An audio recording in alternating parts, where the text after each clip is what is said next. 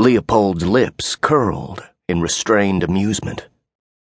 If it weren't for the acrid smell of burnt flesh emanating from his silver cuffed wrists, he might actually enjoy schooling the wolves in what it meant to fight with a thousand year old vampire.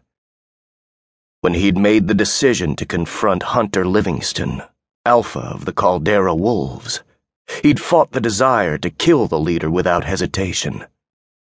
It was true that the death of adults came as naturally to him as piercing the skin of a delectable human on a warm summer night. But even Leopold had hard limits.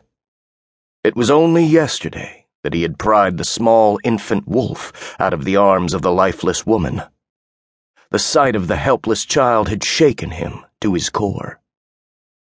He'd many times witnessed children die during his lifetime, but the loss of an innocent life never got easier to stomach. An eye for an eye. He'd considered penetrating the cold walls of their den and ripping out the Alpha's throat without mercy. Yet he'd known his friend Logan, Alpha of the Acadian Wolves, wouldn't approve. Nor would Logan's beta, Dimitri. After he'd saved the Alpha's mate, Winter, it appeared a bond had been forged between him and his newfound friends. Ever since Dmitri had made the long trip with Leopold to Yellowstone to retrieve Winter's frozen blood, the two had grown closer. Out of respect for Dmitri, he'd grant the Alpha the opportunity to explain before he killed him. Earlier in the evening, he'd approached the den peacefully allowing the distrustful wolves to cuff his hands. The sting of the silver was worth enduring for the pleasure he would get from draining the alpha. Unlike younger vampires, Leopold stood calmly, easily enduring the bite of the poison. His eyes scanned the room, taking in the sight of the growling wolves who'd gathered to watch their alpha. Had he been any other supernatural being, he should not have been concerned. Yet anger flowed through his psyche, not fear.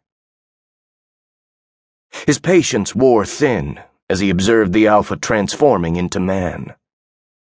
Hunter Livingston rose from a crouched position. Reaching above the fireplace, he snatched a silver claymore off the wall.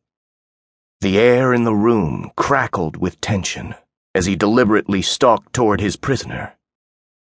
He growled, and his eyes locked on Leopold's.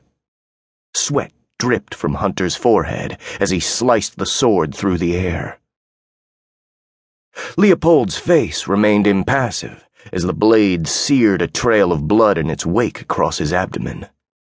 He gave a devious smile, a second before he launched himself at the Alpha.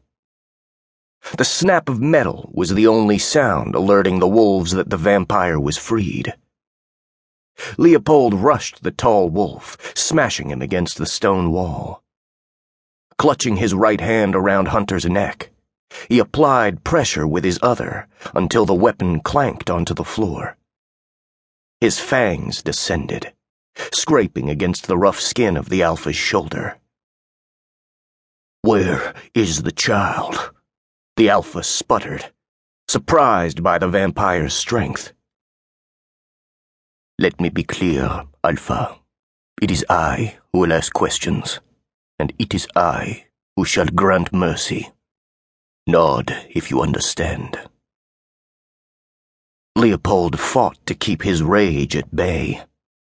Answers would be forthcoming before he sated his desire for revenge.